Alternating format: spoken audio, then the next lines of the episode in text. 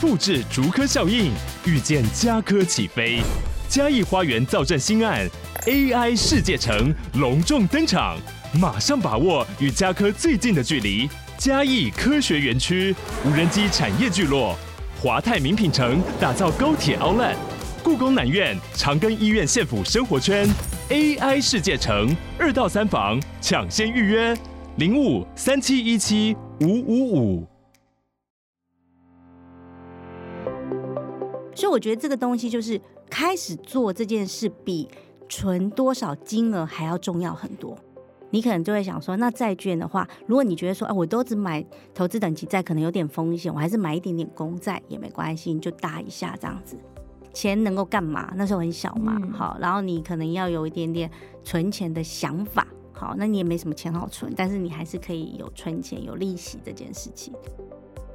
欢迎收听远见 Air， 各位听众大家好，我是主持人远见杂志总编辑林让君。我们今天访问的来宾是亲子理财专家马哈老师。马哈老师好。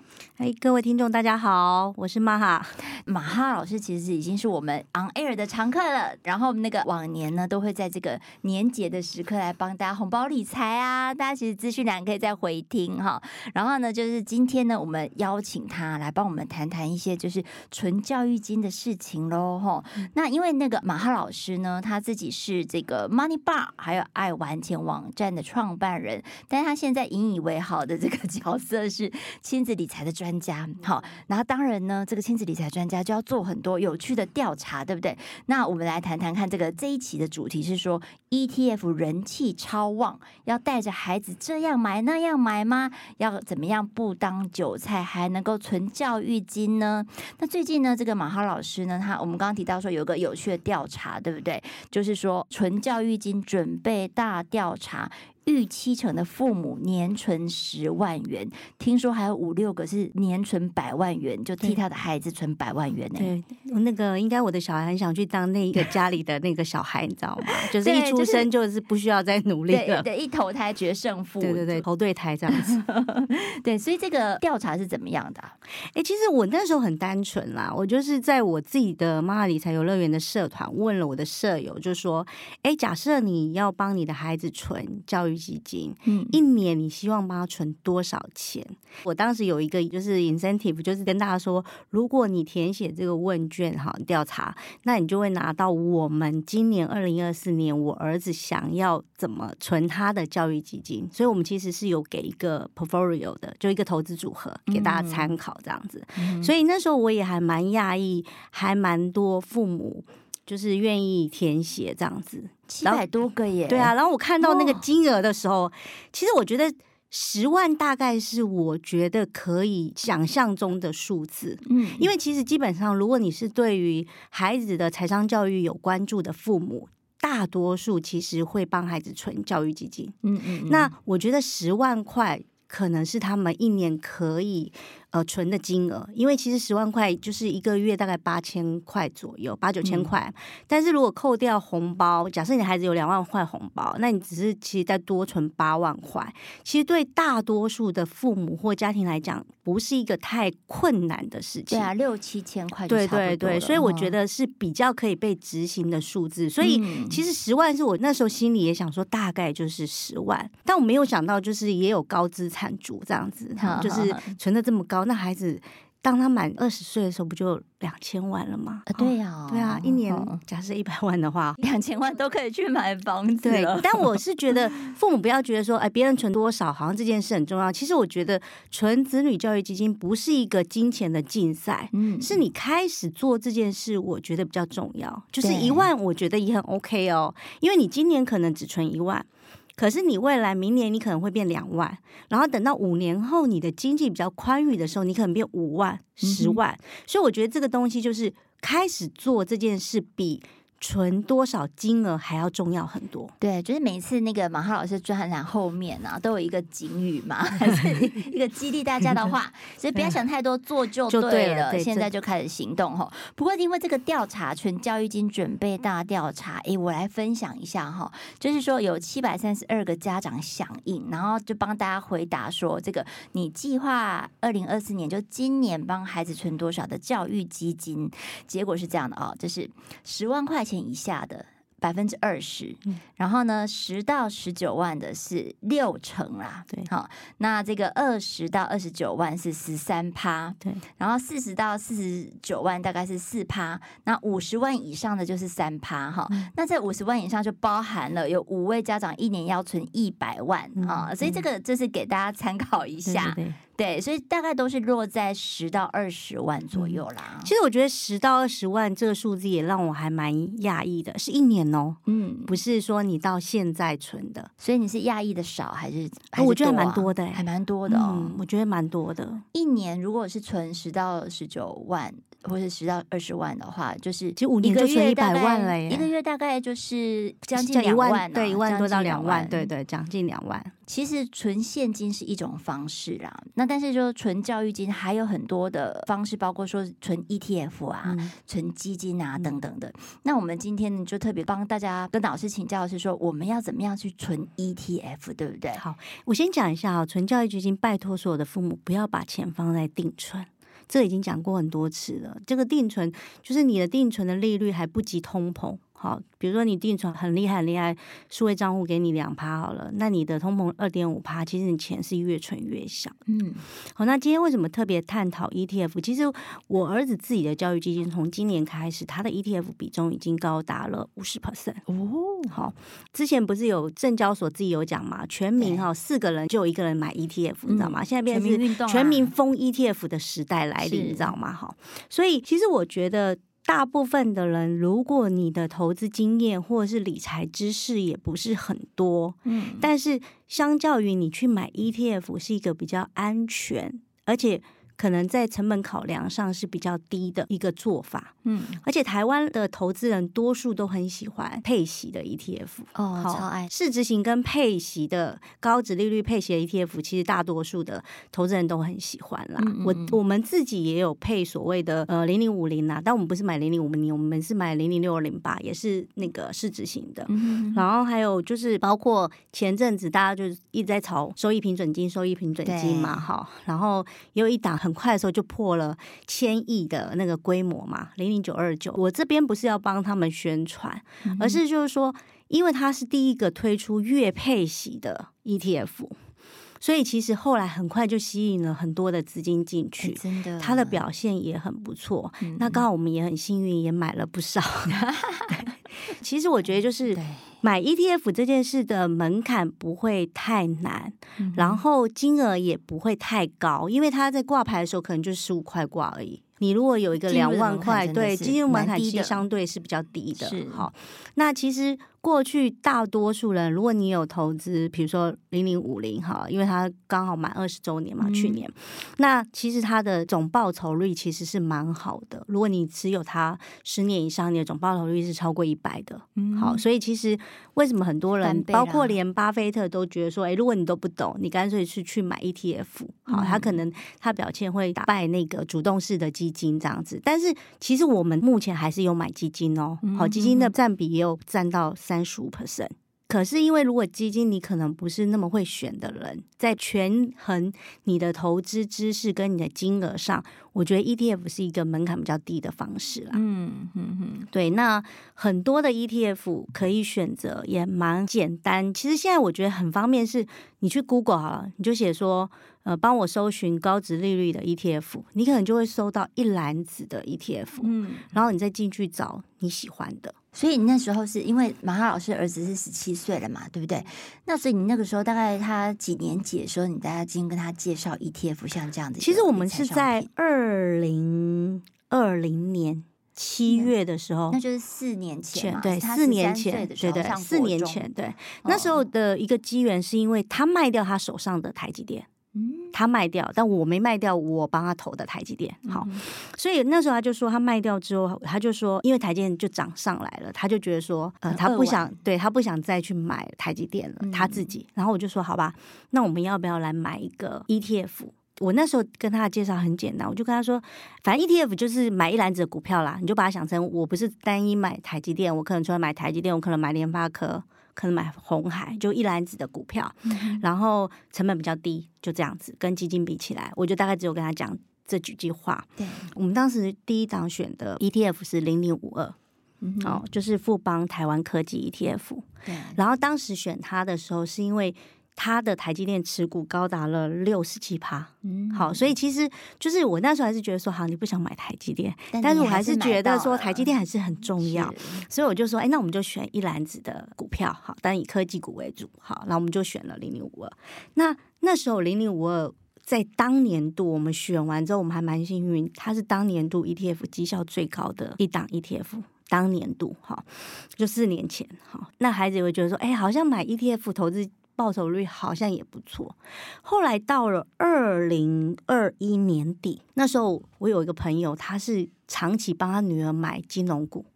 而且是玉山金。我每次年底我们都会吃饭，不错啊。对，我就问他说：“哎，你现在还是帮你女儿存玉山金吗？”他就说：“拜托，现在都马在存 ETF， 谁跟你存金融股？”因为他算是比较长辈型的朋友，大概大我1轮多哈，就到我10几岁。我就说：“妈呀，连你这种传统固定爱金融股，然后觉得说金融股殖利率很高的投资人，竟然都跟金融股说再见，拥抱 ETF， 可见这 ETF 我要好的研究一下啊！我就真的很认真的研究，这是2年前的时候，对，2年前、我就很认真的研究说，哎，到底 ETF 是什么？我要怎么教我儿子？所以我那时候就去证交所的网站，所以我觉得很多父母你也可以看一下证交所网站，它没有那么难啦，但是它网站很多很有趣的地方。他就那时候推出了 ETF 的10堂课，那10堂课我就觉得说，哎。那我就用它的架构来教我的小孩什么是 ETF， 而且它脉络是很清楚的。好，因为它是管理 ETF 的主管机关嘛。好，所以我那时候很简单，先带孩子认识不同类型的 ETF。好，比如说股票型的 ETF， 好，就是一般大家看到的什么0050、0056，好，00878，好，那些都是股票型的 ETF。然后还有债券型的 ETF。如果是债券型的 ETF， 你会发现它后面其实会有一个 B BOND 嘛 ，BOND 哈，然后它的代码就有个 B 哈，所以你教孩子说，哎，后面有个 B 啦，就债券型。好，然后还有期货类型的，然后它后面的英文字母是 U， 好，然后另外还有个是反向或杠杆型的，通常是 R 或 L。好，那我觉得其实多数的父母也不用介绍到那么复杂，但是你就大概跟孩子说，哎，有4种啦，然后我们比较适合买的可能就是股票型跟债券型 ETF， 因为我们在做投资组合，在做资产配置，可能我们会股债各搭，好，对对对，所以大概让孩子知道这些就好了。孩子不是专业投资人，你也不是。但是你大概要知道你买的买那种杠杆型的，孩子也不行啊，孩子没有成年前，他的账户是没有办法买杠杆型的东西，也不能融资券。对，好，所以其实我那时候就跟他讲，那先认识 ETF 很简单嘛。接下来我就要告诉他说，哎，那如果我们要买 ETF， 我们要注意什么东西？第一个，我们是不是要注意大家很常被听到的折溢价？折溢价是什么意思？哈，对，折溢价哈，折价就是你买便宜，溢价就是你买贵了嘛。比如说它10块钱，它的市值就10块钱，它现在10.3块，你就发现，哎，你怎么多花了0.3块去买它？这就溢价了嘛。大部分人觉得 ETF 大概就赚5%到8%就很厉害了。那你如果10块，然后你是用溢价10.3买，你是不是就差了3%的报酬率？你不是就要只要赚那个买溢价多了3%嘛？对，多了3%的成本。对，那你不是只想赚它6到7%？那你又多了3%成本，不就只剩下赚3%了吗？假设以就是股票的配息给你来看这件事，所以我那时候跟他讲说，哎，那你要看第一个。有没有买贵？好，折溢价是什么东西？我就跟他讲说，哎，那折溢价是什么？溢价是什么？然后有哪些网站可以查到折溢价？好，然后我就在问他说，哎，那你知道你买的时候，你可能还要注意，就是它的流动性，就是说这个 ETF 会不会很少人买？好，那到最后你要卖的时候卖不出去，好，那你卖不出去，那你可能就会有流动性的风险，就跟你买股票一样，你如果买到在那边，对，所以你可能也要注意。好，再来呢，就是很多的 ETF 其实是追踪指数，这个就有点难了，你只要让他大概知道就好了。等到他大学或高3、高2，他有兴趣，真正他开始看他自己账户里的投资，他开始有兴趣的时候，你再跟他讨论多一点。好，比如说假设我们买的是追踪大盘的 ETF， 好，0050好了，那0050如果大盘是涨10%的时候，如果你的 ETF 只有涨9.5%。那就表示你的 ETF 跟它追踪的指数是有误差的，你也不能买这个。不过现在其实都蛮成熟，对，但是不会很多，所以你就是尽量挑误差不会很多的，还是会有误差，但是可能误差不会很多。那现在还有个很重要的就是收益平准金的占比嘛，好，有时候不会很多是这 0.5% 以内的，可能要 0.3% 以内更低一点，对不对？好，那另外还有就是所谓收益平准金嘛，那收益平准金是因为一开始有很多的 ETF 的发行商，因为他们知道台湾的投资人非常喜欢配息，所以其实他就用配息基金的那一套把配息基金的那笔钱全部导到配息 ETF 了，好，就是我保证我给你很高的利息，好，你也不用管我的股价，就是我买的价格涨或跌，因为你每个月都拿到利息嘛，好，这就是一般退休族或是比较长期做长期投资的投资人会比较喜欢的一个金融商品。好，那他可能一开始因为每年台湾的股票就是配息大概就7-8月，好，就是差不多那时候把息都已经配完了，可是你如果每个月都要配给你，或每一季配给你，你到底是从哪里配息？那有可能就是左手进右手出嘛，就是我拿我自己投的钱配给我自己嘛，好，所以主管机关可能也觉得这样会有呈现一个比较乱象的问题，所以他们就觉得收益平准金就有了一些新的规定。好，就是你的配息不能高过于你当时追踪这个指数，比如说这指数合理来讲只能配 10%， 好，那你配到 12-15%， 那可能就是有问题，那这个就不合法。好，所以其实那时候就开始慢慢去教孩子，然后最后还当然就是你这个 ETF 会不会规模太小，会有清算的风险，之前就是什么有啊就有下市的风险，那这个可能也是要教孩子的。其实这不是只有教孩子啊，如果我们身为父母，假设你今天手上有 ETF， 你不是应该关注一下吗？然后我自己个人还会带孩子去看每一档 ETF 的持股。好，比如说之前0056或00878涨很多的时候，是因为他买了一篮子的 AI 嘛，好，所以他的表现是超乎预期的，好，因为 AI 那时候前一波的 AI 是涨翻天了，好，所以其实那时候我都会带孩子来看说，我们买的这一档 ETF， 比如说为什么当时一开始买0052，他因为持有台积电 67%， 我就会带他来讲，所以你要知道你买了一篮子的股票，买了谁，前5大或前10大到底是谁，这样子。所以那时候我就还蛮认真的来教他有关于就是 ETF 这件事情。所以那个时候他有没有什么这个特别的疑问？就是因为他那个时候大概是13-14岁，我觉得第一次买0052的时候，他其实没有那个，他就说哦好，反正就是还是很多台积电，我就说对，好，然后我就没有特别，我只有跟他定期检视他的投资的时候会给他看一下，好，就是我会跟他讲，不是硬性规定，但是我跟你讲，1个月我一定会让他看一下他自己的投资商品。好，就是他自己买的哪些东西，然后现在的状况怎么样。不过其实就是马哈老师的孩子是很早，就是好像是接触7-8岁的时候，是不是？9岁，应该是10岁的时候自己买台积电嘛，因为那时候他要管，然后就开始有接触。那到现在，其实他自己刚好去年，反正有一门课就是要写一个报告，然后他自己因为对理财比较有兴趣，所以他就说：“妈，那我要不要做一个景气蓝灯投资法？”那景气蓝灯投资法是用 ETF 作为一个投资商品的标的，所以他就自己去投了。然后我觉得，当孩子有接触投资理财，然后投资理财又让他赚到钱的时候，我觉得他会对于这件事非常很有兴趣，而且因为然后会自己去钻研。对，他是从2023年3月做那份报告，然后我今天忘记看他的绩效了，但之前就是我们当时买了2档 ETF， 一个是006008，就是0050的另外一个，价格比较低的，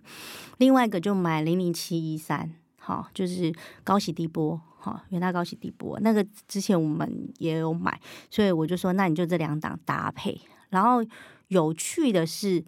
，2023年3月到现在为止，他的投资报酬率分别是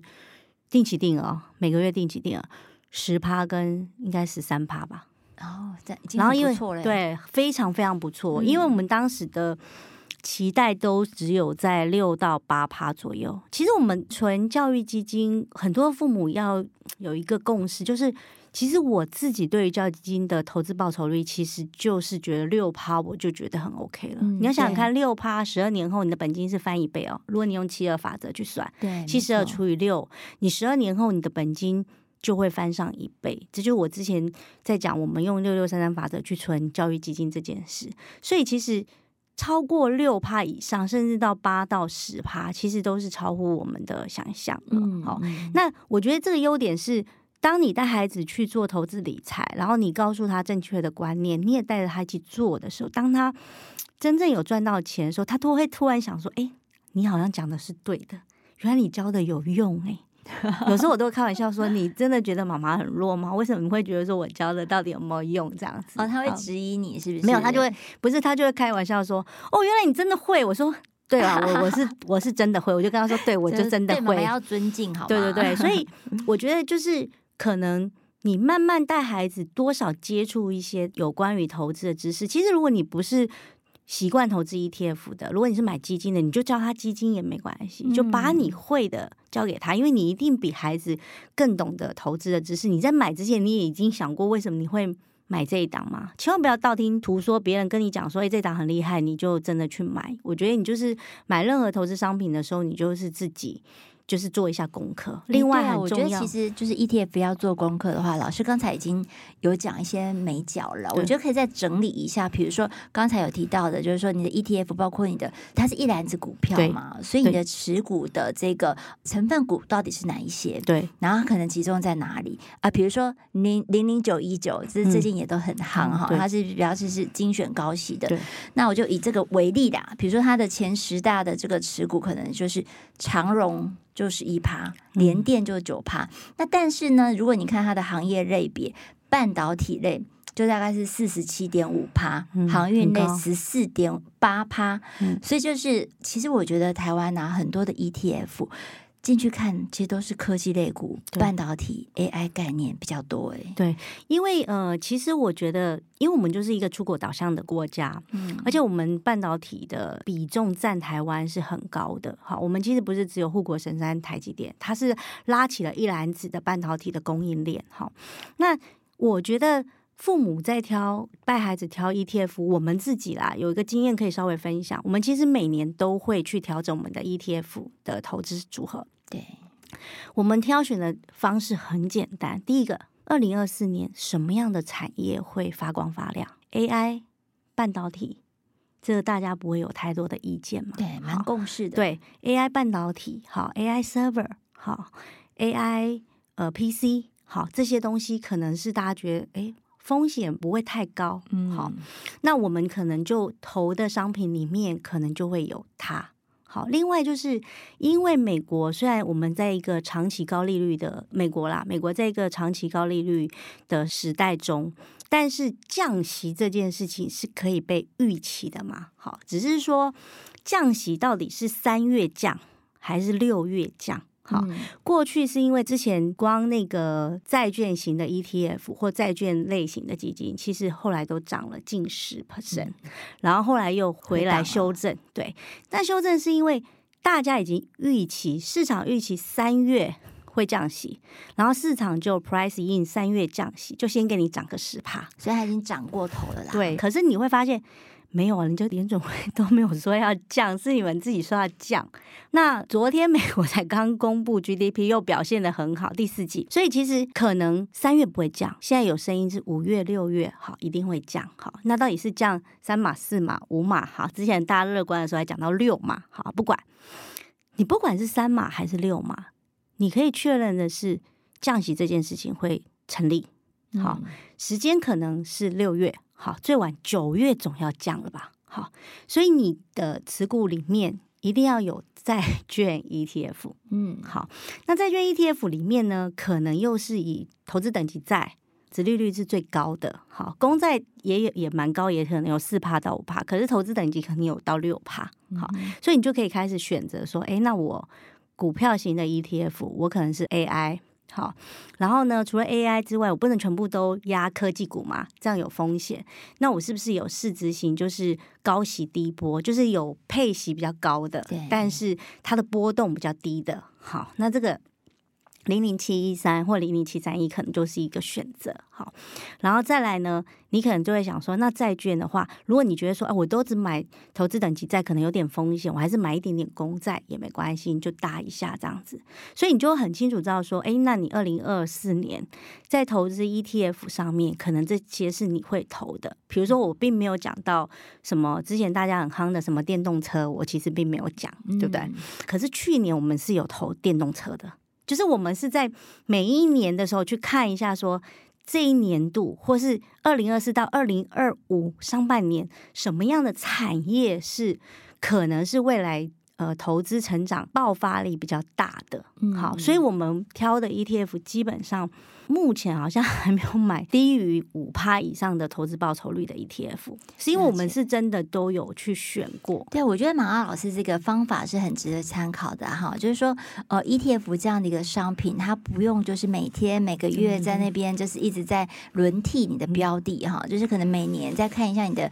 持股，然后搭一下当年度的一个主题。然后是踩一个顺风车的一个走法，对不对？好，就是比如说，可能 AI 或者是说这个降息，它是一个势头，那可能是大家比较有共识的，那我们就是酌量在这个部分有一些布局啦，然后所以这个是在 ETF 的主题的一个选择上面，大家还是要去看一下它的一个持股的部位跟它的这个业态是在哪里这样。那另外的话就是说，刚才也有提到啦，就是折溢价，就是你买点你要怎么样去进去，然后再来的话是什么？就是说，可能跟这个大盘指数，就它追踪指数的一个误差值是不是在 0.3% 以内？其实这都是还蛮好的一个检视的标的。那但是呢，如果说回到这个马哈老师自己的一个案例，比如像你的小朋友哈，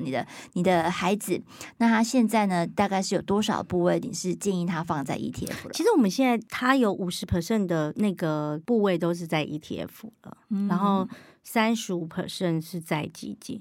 对，然后我们还是有保留部分的现金。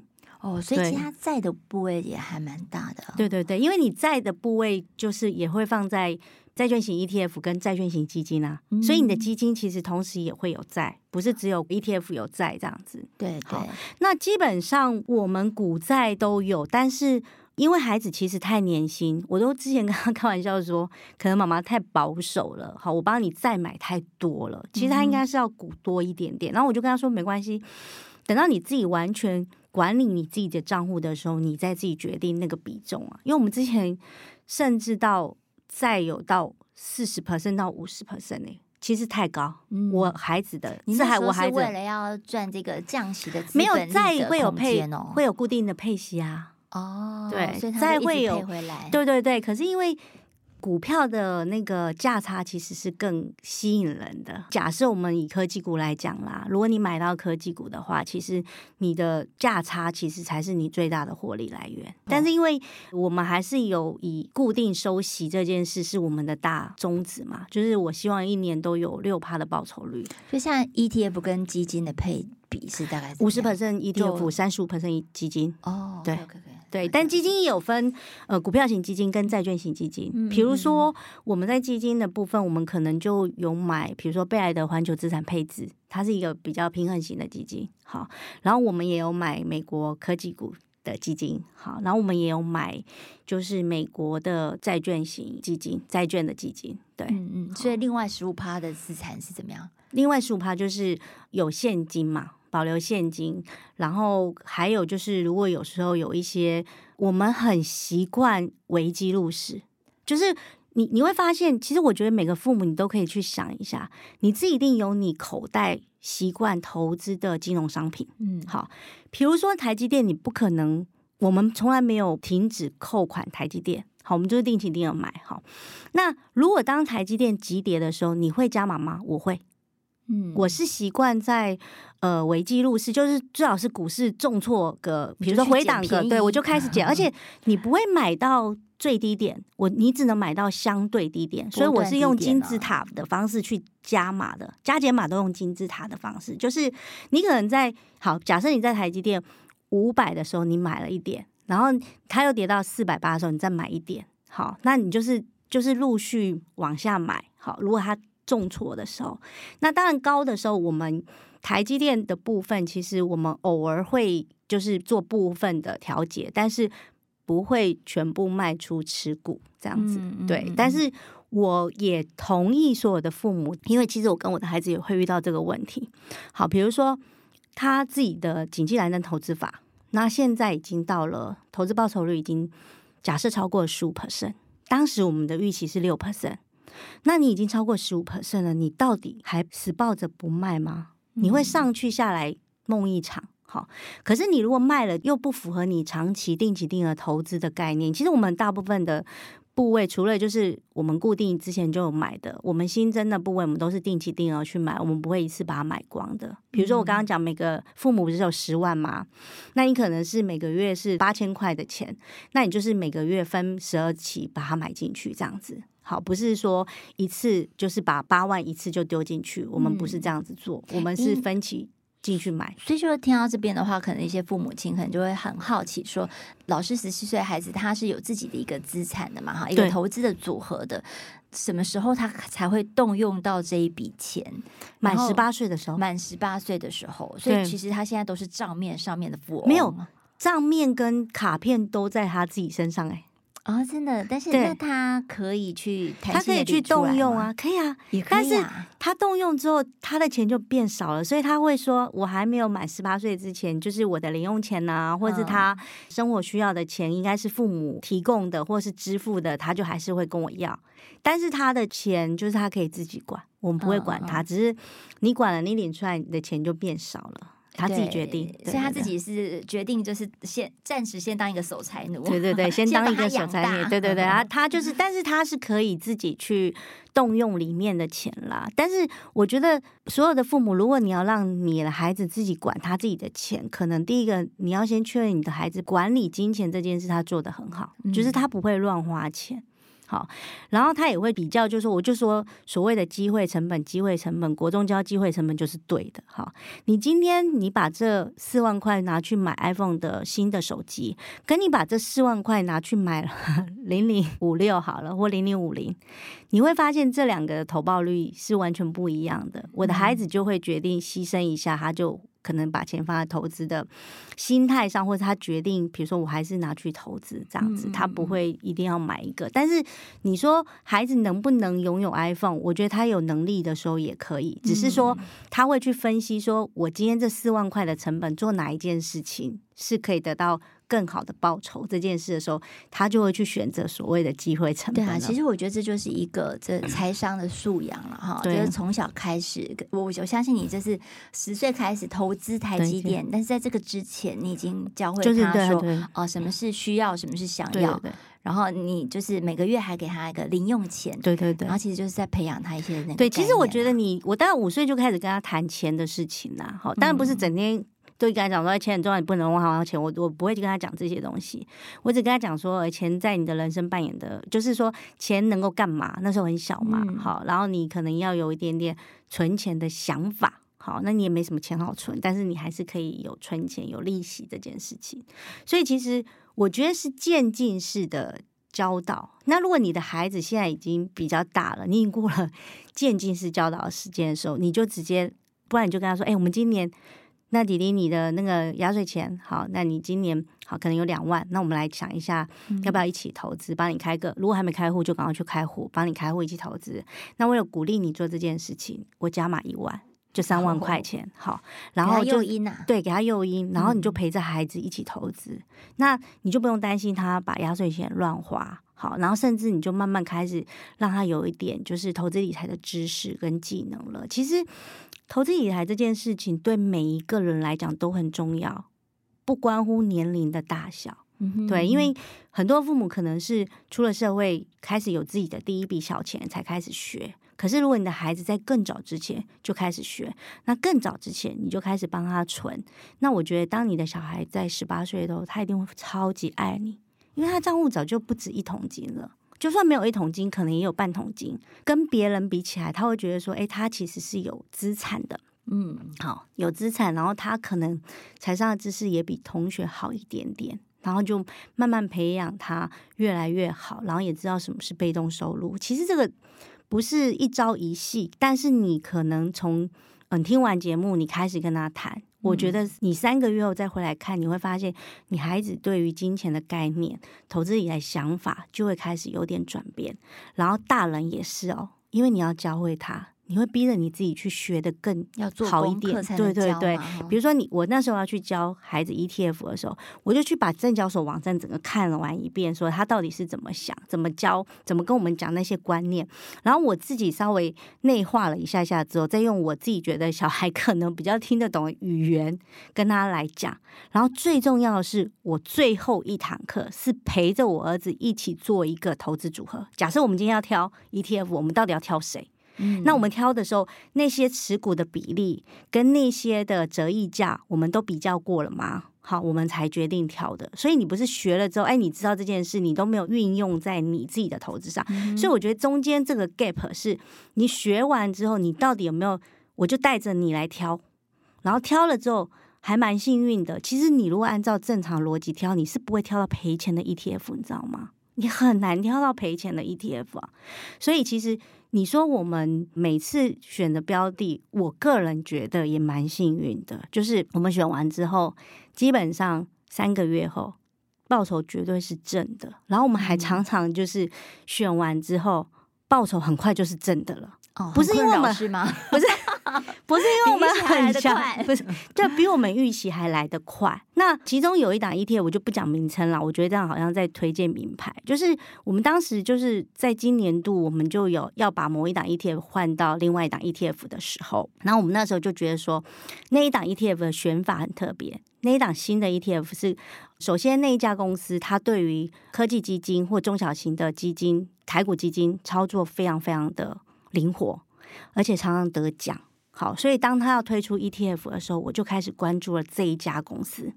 然后这一家公司挑 ETF 的概念又跟别人不一样，因为他其实挑的方式是他去看这一个企业，除了大家讲说他可能比如说每年的 EPS 都有持续成长，他还会去比较他的资本支出。好，资本支出这件事就是说，这家公司如果他愿意再投资很多的钱去盖新厂或是买设备，就表示他的订单能见度是高的。嗯，好，对前景是有预期，他已经有可见的订单，或者是他可能有已经合作方了。好，就是长期的合作方这件事。所以那时候凭着这2个，我就觉得说，那我们可以配置一些资金在这一家新募的 ETF 上面。好，我们就真的买了，而且我们是从1月3号开始买，然后我们今天我来这边看一下报酬，今天到现在报酬是 2.66%， 1月3号买，今年的1月3号，对，到不到20天的状态，其实它的报酬已经有 2.33%， 我们不是期待1年才 6% 吗？它其实已经超乎我们的想象，因为它有买台积电。对，所以大家就是多一点概念，留意一下相关的主题，做个功课，其实是你的投报率会比你想象的更好。对对对，是可以这样说。因为确实啊，就是这几年啊，台股虽然有一些震荡，但是原则上都还算是走一个多头的格局，然后长期来看的话。好哦，那今天非常感谢马哈老师。对，因为今天呢，他帮我们谈了一下说，ETF 如果说你要帮孩子存教育金的话，这也是一个很好的这个投资理财的工具哦。那如果说大家想要就是更了解这个马哈老师的一个相关的理财课程的话，也可以上他的爱玩钱网站，然后呢也可以去这个马哈理财游乐园脸书的粉专哈，有一些相关的资讯。那今天谢谢大家，那也欢迎大家持续锁定远见 On Air， 帮我们刷5星评价。如果你有想要多听听这种亲子理财啊，或者是投资主题的一个类别的话，也请留言让我们知道，让我们大家知道说我们在这里陪你轻松聊财经产业国际大小事。下次见了，拜拜。